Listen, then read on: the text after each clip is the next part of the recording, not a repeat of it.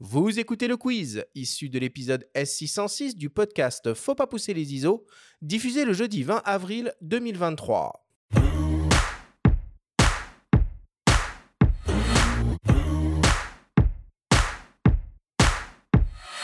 Antoine, le principe du quiz est très simple. Nous avons reçu des questions de la part de nos auditeurs qu'ils t'ont posées via notre compte Instagram en lien ou non avec toi. Nous en avons sélectionné quelques-unes et tu vas avoir seulement 30 secondes et pas une de plus pour tenter d'y répondre le plus clairement possible. As-tu bien compris la consigne? Oui, j'ai bien compris la consigne. Alors on y va. Première question qui nous vient de Célig. Dans quel pays Tu la mets un minuteur là? Ouais, c'est pour, pour la Oh. première, pour avoir une idée. Oh le pro ouais. pour avoir une idée. Alors Célig demande Dans quel pays la vidéo et la photo ont été un frein à la rencontre et pourquoi? Oh, bah. Ah non, c'est vous qui faites du bruit, je croyais que c'était mon téléphone.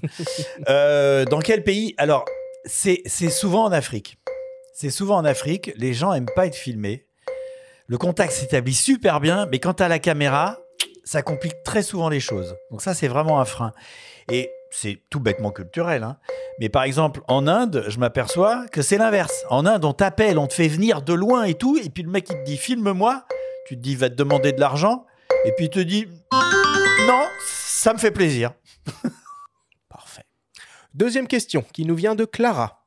Parmi tous les voyages et rencontres que vous avez réalisés, lequel vous a laissé le plus beau souvenir?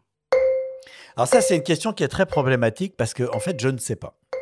Je, bon, je dirais, je vais quand même faire une réponse parce qu'avec beaucoup de recul, je me dis quand même que la traversée de l'Inde tout seul pendant trois mois, c'est quand même vraiment le grand voyage de ma vie dans la mesure où euh, c'est un pays qui est très différent d'une autre. C'était moins fort aux États-Unis. Mais sinon, j'ai fait tellement, j'ai tellement fait attention d'avoir des trucs différents et variés que j'arrive jamais à choisir le plus méchant, le plus dur, le plus facile, le plus, le plus, je ne sais pas. D'ailleurs, tu parles de l'Inde, tu l'as gardé ton ambassadeur? Alors l'ambassadeur, je ne sais pas trop ce qu'elle est devenue parce que moi je pouvais pas l'acheter, donc on l'a fait acheter par une coproduction indienne. Et après, je sais pas. Il y avait des gens qui voulaient me l'acheter. Et euh, il il faut bien voir que cette voiture, elle était de 2007 ou 2004. Elle avait 7 ans. C'était déjà une merde. Et je perdais des morceaux. J'avais acheté des fils électriques pour recoudre, euh, pour euh, rebrancher parce que je pensais que j'aurais un problème. Ça m'a servi à raccrocher des morceaux de la voiture. C'était quelque chose. Troisième question qui nous vient de Fabienne. Quel pays est le plus accueillant et le plus chaleureux? Là, c'est pareil, on revient avec le plus, le plus. Mais je vais quand même répondre un peu. Dans le peloton de tête, il y a le Maroc. Très, très accueillant. Il y a euh, en Polynésie, moi j'avais été très étonné, ça s'était vraiment vachement bien passé. Après, c'est pas forcément des pays, c'est souvent plus des endroits. Et je viens de découvrir un pays qui surplombe, surpasse peut-être même le Maroc, c'est le Vietnam. C'est, il faut regarder-le, c'est dans 10 jours. C'est absolument extraordinaire Au nord comme au sud? Au nord comme au sud. Je suis pas allé au milieu, c'est un pays qui est très grand, très long, C'est long. mais vraiment, c'est, c'est, moi j'étais sur le cul. Quatrième question qui nous vient de Jean. 20 ans que tu voyages pour J'irai dormir chez vous. Est-ce que tu as envie de revenir sur tes traces et retrouver certaines personnes qui t'ont marqué, toi ou le public Pas tellement. Pas tellement parce que euh, je, l'ai- un peu fait. Alors, il y a déjà eu, euh, je suis retourné voir Janet qui avait eu la polio, à qui on a donné de l'argent, avec une, co- une collègue qui s'est fait spontanément en France et elle a pu ouvrir une espèce de chambre d'hôte et elle est sortie de la misère. Ça, c'est une chose. Mais quand on revoit des gens qu'on a vu qu'une soirée, en fait, c'est assez décevant souvent. Et parce qu'eux, ils se rappellent pas de toi. Et moi, je me rappelle d'eux parce que j'ai fait le film et que je les ai beaucoup revus. Mais j'ai traversé leur vie, c'est tout.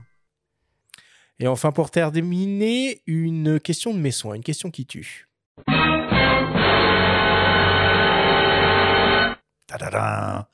Si tu pouvais réaliser encore un seul voyage et dormir chez une seule personne, ce serait où, chez qui? Et pourquoi? Alors là, c'est le blackout total, je ne sais pas. Je ne sais pas parce qu'il y a tellement de gens euh, chez qui. euh, Moi, si je vais répondre à la question d'une manière sans nommer personne, ce que je voudrais, c'est dormir chez quelqu'un qui ait l'envergure, l'enthousiasme, la volonté et éventuellement même le pouvoir de me faciliter le prochain film que je veux faire, qui est, qui est vraiment quelque chose qui va... Tu sais, j'irai dormir chez vous, on m'a dit, c'est de la merde, c'est de la merde, et puis ça marche depuis 20 ans. Et ben là, c'est la même chose. Ça ressemble à rien de ce qui s'est fait, mais je suis sûr que c'est un film qui restera. Il faut que tu retentes Will Smith. Hein. Tu es pas arrivé dans euh, J'irai dormir à Hollywood, mais... Je pense que c'est pas par là qu'il faut que je commence. Allez, on conclut le quiz là-dessus.